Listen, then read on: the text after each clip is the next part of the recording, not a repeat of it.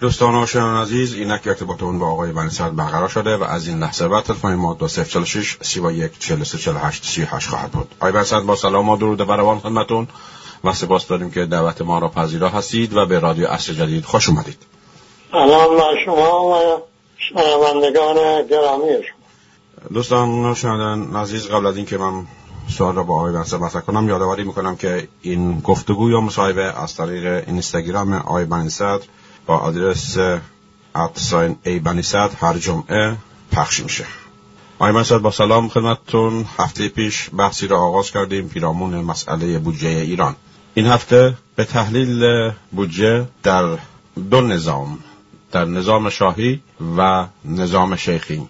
و در واقع سه بودجه را از زبان شما می‌خواهیم بشنویم.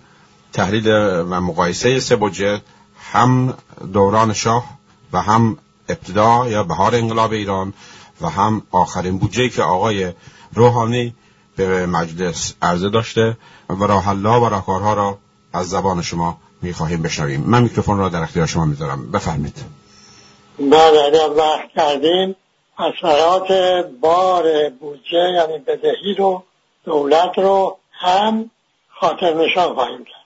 خواهش می‌کنم. بودجه هایی که مقایسه می‌کنیم بودجه هزار و 357 با بودجه 1359 و بودجه 1398 که آقای روحانی به مجلس برده. بنابر سالنامه آماری. اینا که میگم همه جداول آماری اینهاش موجوده. در همون دوره شاه هم منتشر شده هم در گزارشات بانک مرکزی هست هم در سالنامه های آماری وجود دارد واپسین بودجه دولت شاه چهل و دو میلیارد دلار بوده. به دلار هم محاسبه می‌کنه.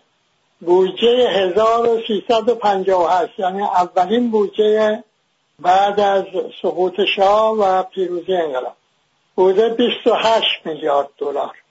یعنی ما از بار بودجه 14 میلیارد دلار کاستیم بودجه 1300 59 33 و 75 میلیارد دلار بوده. 33 ممیز 75 چرا این مقدار افزایش پیدا کرده؟ هم به لحاظ اون هزینه های اجتماعی یعنی بالا بردن حداقل دستمزدها یعنی بخشیدن وام های روستایان یعنی بخشیدن وام های بهره های وام های در مواردی. اقصاد مسکن ها خانه هایی که مردم کم فضاعت خریده بودن. یعنی دادن وام مسکن بدون بهره. و بالا بردن حداقل دستمزد کارکنان دونپایه دولت. مجانی کردن برق و این دلیل بودجه 28 میلیارد در سال 58 در سال 59 شده 33 و 75 خب پس در این دو سال ما سال اول 14 میلیارد سال دوم 8 میلیارد و ممیز 25 نسبت به آخرین بودجه شاه از بار بودجه کاشتیم یعنی جمع چقدر میشه؟ 22 ممیز 25 میلیارد دلار. این یک قلم. در سال 1359 تولید صادرات نفت ایران رو ما کاهش دادیم به یک میلیون و دویست هزار بشکه. قیمت نفت رو در ازای ما از دوازده و هفت هر بشکه دلار. رسوندیم به سی و چهار دلار هر بشکه. خب سال پنج و هفت چون انقلاب شده در قسمتی از سال و کارگران نفت اعتصاب کردن و نفت صادر نشده ملاک قرار نمیدیم. ملاک قرار میدیم سال 1356 که در اون سال نفت تولیدی بوده پنج میلیون و پنج موجه هشتاد هشت میلیون بشکه در روز. اون که در داخل مصرف می شده بقیه صادر می شده یعنی چهار میلیون بشکه بنابراین ما از صادرات نفت چی کردیم؟ ذخیره کردیم. که این رو به قیمت دوازده و هفت که قیمت نفت بود در دوره شاه حساب بکنیم می شود 18 و نیم میلیارد دلار. ولی در واقع باید به قیمتی که فروختیم حساب کنیم دیگه یعنی 34 دلار. اگر به اون قیمت حساب کنیم می شود 50 بله می شود 50 ممیز 5 میلیارد دلار. حالا این رقم ها رو با هم جمع کنیم ببینیم که چقدر در ظرف دو سال عمده در سال دوم در ثروت کشور افزوده شده از بار بودجه کاسته شده. خب اگر فرض کنیم که با همون دوازده و هفت بگیریم چهل ممیز هفتاد و پنج میلیارد دلار. یعنی تقریبا به اندازه آخرین بودجه نفت و بودجه شاه ما از هدر رفتن ثروت ملی جلوگیری کردیم بر ثروت کشور افزودیم. اگر به قیمت بازار روز که فروختیم حساب کنیم میشه هفتاد و دو نیم میلیارد. بیشتر از دو برابر بودجه 1359 و نزدیک به یک و هشت برابر بودجه دوره حالا بابت این افزودن بر ثروت جلوگیری از غارت ثروت ملی کسی تشکری کرد از ما؟ نه نشدیم. آقای خمینی که گفت اقتصاد مال خر است و و اینکه مصادقه هم شد. خب حالا بیام به بدهی برسیم ببینیم. باز به دلار. در بودجه سال 57 بدهی دولت به نظام بانکی بوده 20 ممیز 5 میلیارد دلار. نزدیک به 8 میلیارد هم بدهی داشته به بانک های خارجی میشه جمع چی؟ 28 و نیم میلیارد. در سال 1359 میزان بدهی کاهش پیدا کرده به 16 و نیم میلیارد. یعنی چهار میلیارد از اون 20 نیم میلیارد کم کرده.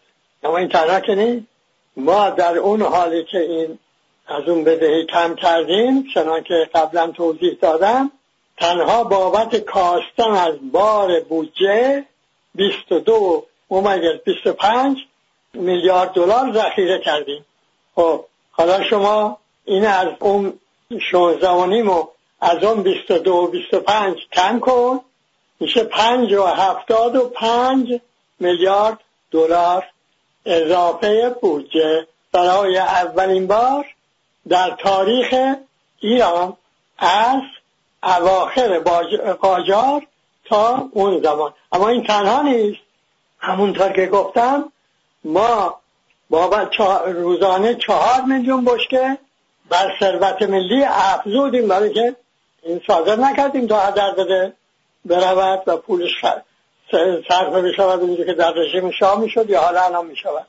بر او اضافه کنید میشه پنجا و پنج و ممیز هفتاد و پنج میلیارد دلار در همون یک سال ما بر ثروت ملی مردم ایران افزودیم به عنوان ذخیره که مقدارش نفت در مونده در چاهای نفت و مقدار دیگرش هم همون ترتیبی که محاسب کردم ذخیره با بود در بانک های جهان. خب حالا اینه یادآور بشم در اینجا اون که جدول هایی که دوره شاه تهیه کرده بودن قرار بود.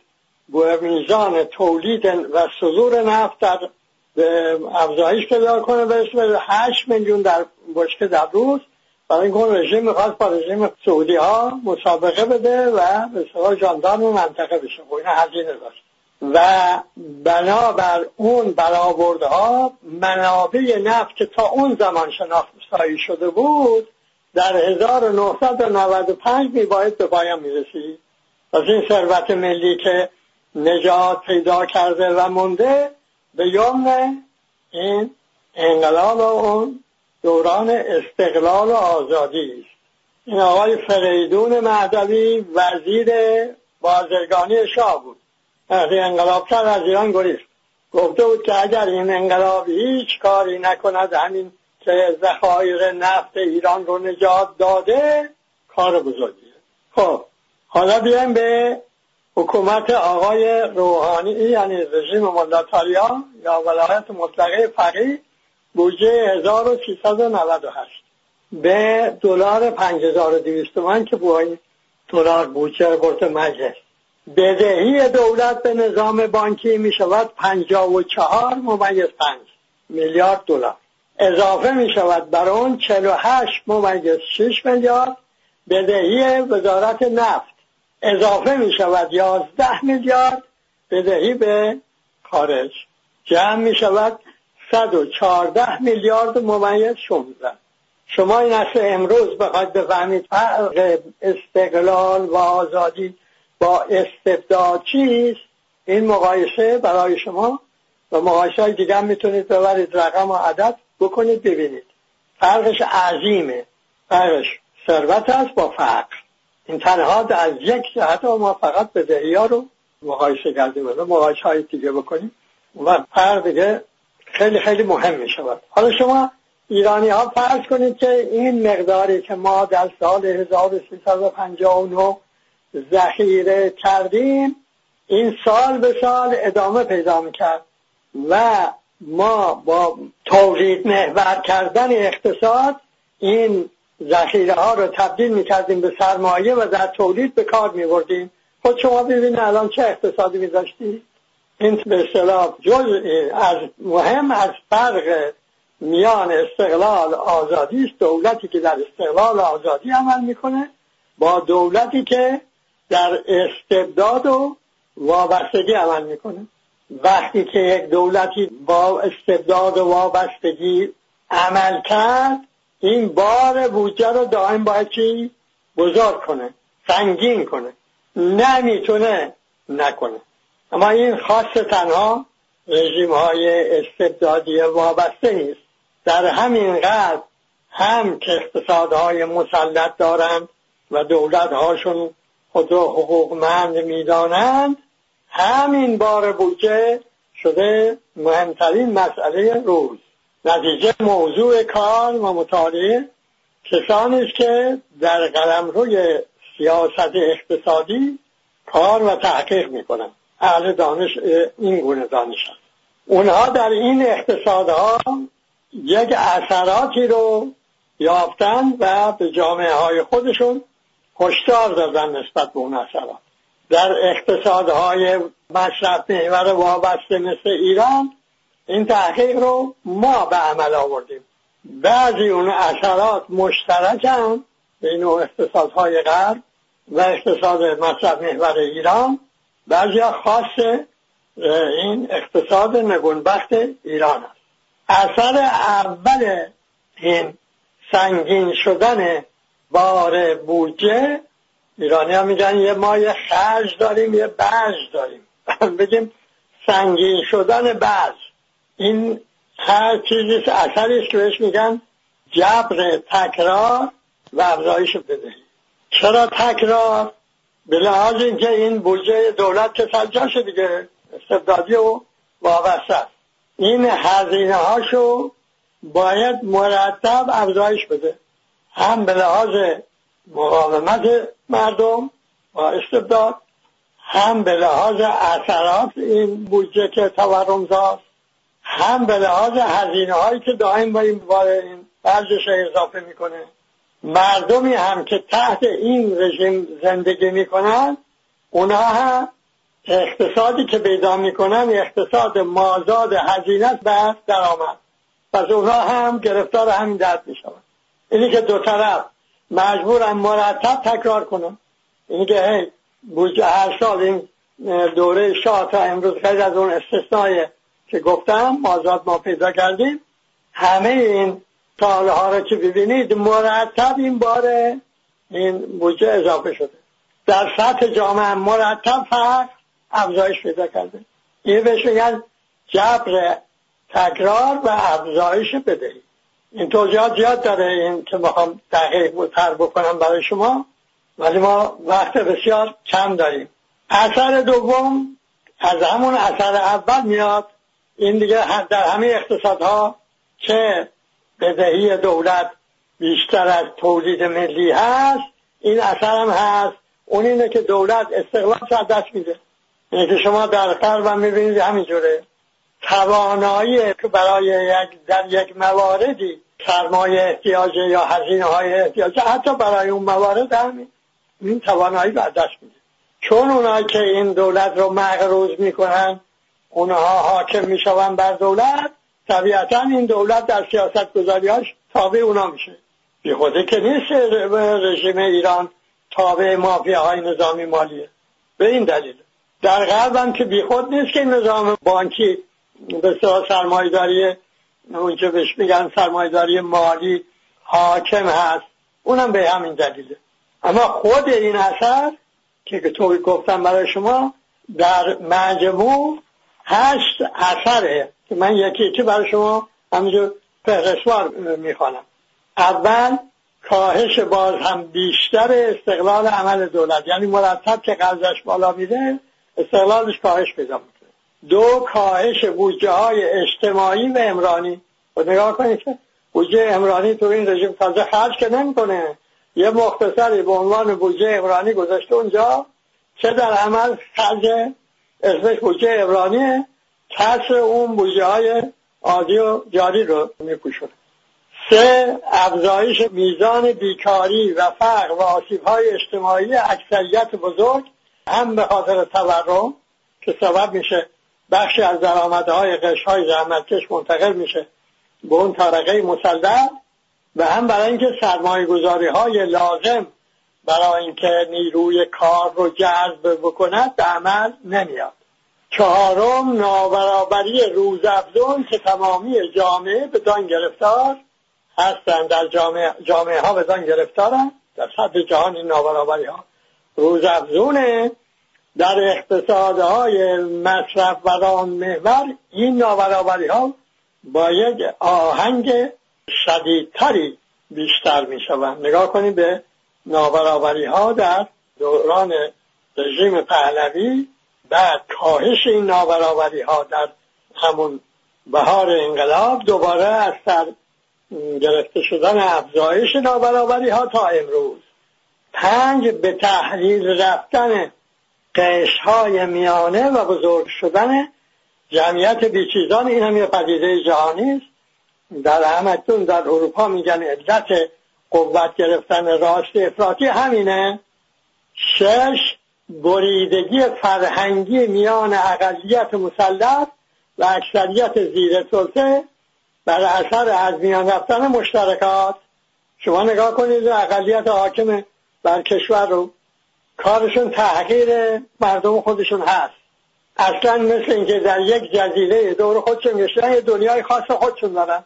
پیوندهای فرهنگی اجتماعی خودشون رو با جامعه خودشون بریدن. فقط یه رابطه که دارن اینه که این اکثریت بزرگ تا می شود و ثروت های ملی رو بمکن. هفت ناتوانی دولت و های فقیر از پرداخت بدهی ها الان دو دنیا میگن هیچ دولتی نمی‌تونه قرضاشو بده. کشورهای ما که به طریق اولا در امریکا می‌گوید یک سوم مردم امریکا توانایی پرداخت اقتصاد بدهی رو ندارن. حالا شما قیاس بگیرید از ایران ببین چه وضعیتی داره.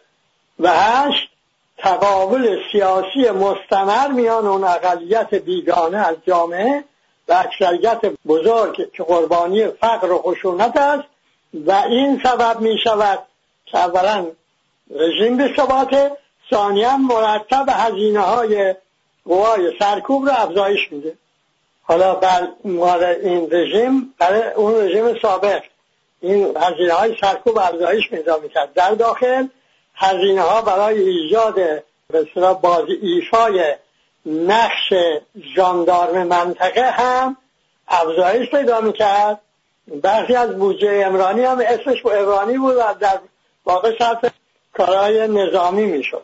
خورده بردم که بعد تعلا بود. این رژیم هم عینا همونه.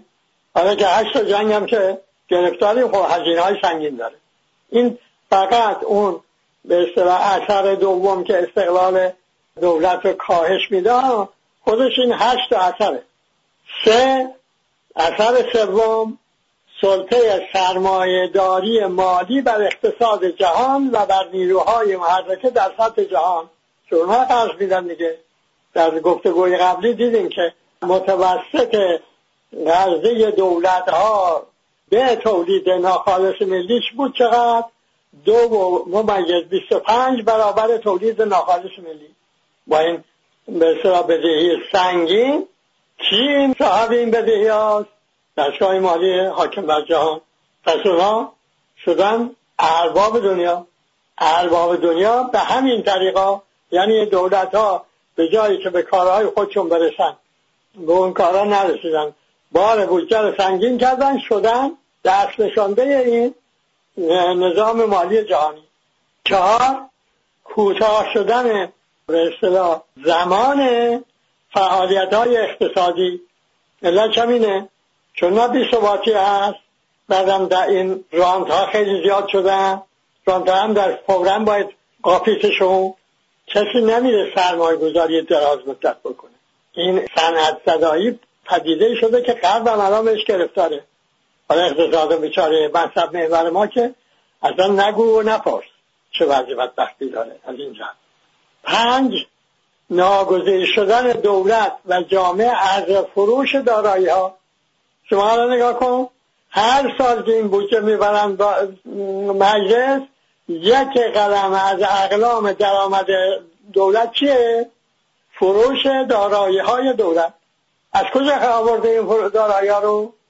از اون مالیاتی که از مردم نگونبخت کشور گرفته یا از فروش ثروت های متعلق به اون مردم؟ اینا شده؟ حالا برای اینکه بودجه که ندارد رو تعمین می‌کنه اینا رو منتقل می‌کنه. اون های نظامی مالی اسم شده فروش دارایی های دولت. این هم یک اثر. هفت افزودن مالیات بر های دیگر جامعه. چون این کسی داره دیگه.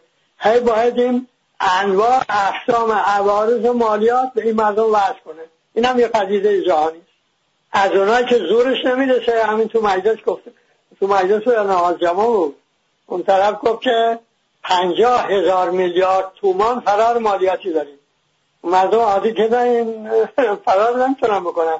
اون اقلیت بخور رو ببره که این فرار می‌کنه. نمیده مالیات. حالا که نمیده چی میره اون مردم بیچاره رو مالیات غیر مستقیم برش وضع می‌کنن عوارض وضع می‌کنن و و و. هشت برخواستن موجهای مهاجرت در سطح کشور از مناطق فقیر و گرفتار و گرسنگی به جاهایی که میشه ناقل از گرسنگی نبود. هم در سطح کشورها هر کشور هم در سطح جهان که هم شده یک از مسائل مهم روز. نو این قشت های مسلط قوای اینکه بخور و ببر این جامعه هایی که بزرگ می‌شوند. چیزان این دوتا میشه جامعه ها دو قطبی دیگه مال کشور ایران که مدت هاست این دو قطبیه اینا رو رو هم قرار می‌گیرن. حالا اون که بالاش برای اینکه این پایین بر او عمل نکنه بگه تا کی می‌خوای من هستی منو ببری میگه که تقصیر من نیست. تقصیر اون مثلا اف... مهاجرای افغانیه. هر قشری رو با قشر کم پایین تر از خودش دست به یقه می‌کنه. این هم شده پدیده جهانی. اینکه آقای ترامپ رئیس جمهور شده راست افراطی داره رأی میاره مال اینه که جامعه ها متقاعد شدن که اون پایین تر هر میگه اون پایین تر از من مقصره. و بالاخره ده یه از حال و آینده که هم پدیده جهانی است. در کشور نگونبخت ما این دیگه چه شده؟ اینکه جامعه میگه اصلا گرفتار امید بی امید. شما با این با امید بی امیدی که شما مردم ایران خود رو گرفتار اون کرده اید از خودتون می‌پرسید چرا اینجوره؟ که اون که بهار انقلاب بود. شما انقلاب کردید که اون بشه دیگه. و خب چرا وای نسازید که هی وای به وقتی که امام به جهادم بدهد؟ چرا برگشتید به خشونت؟ به زور.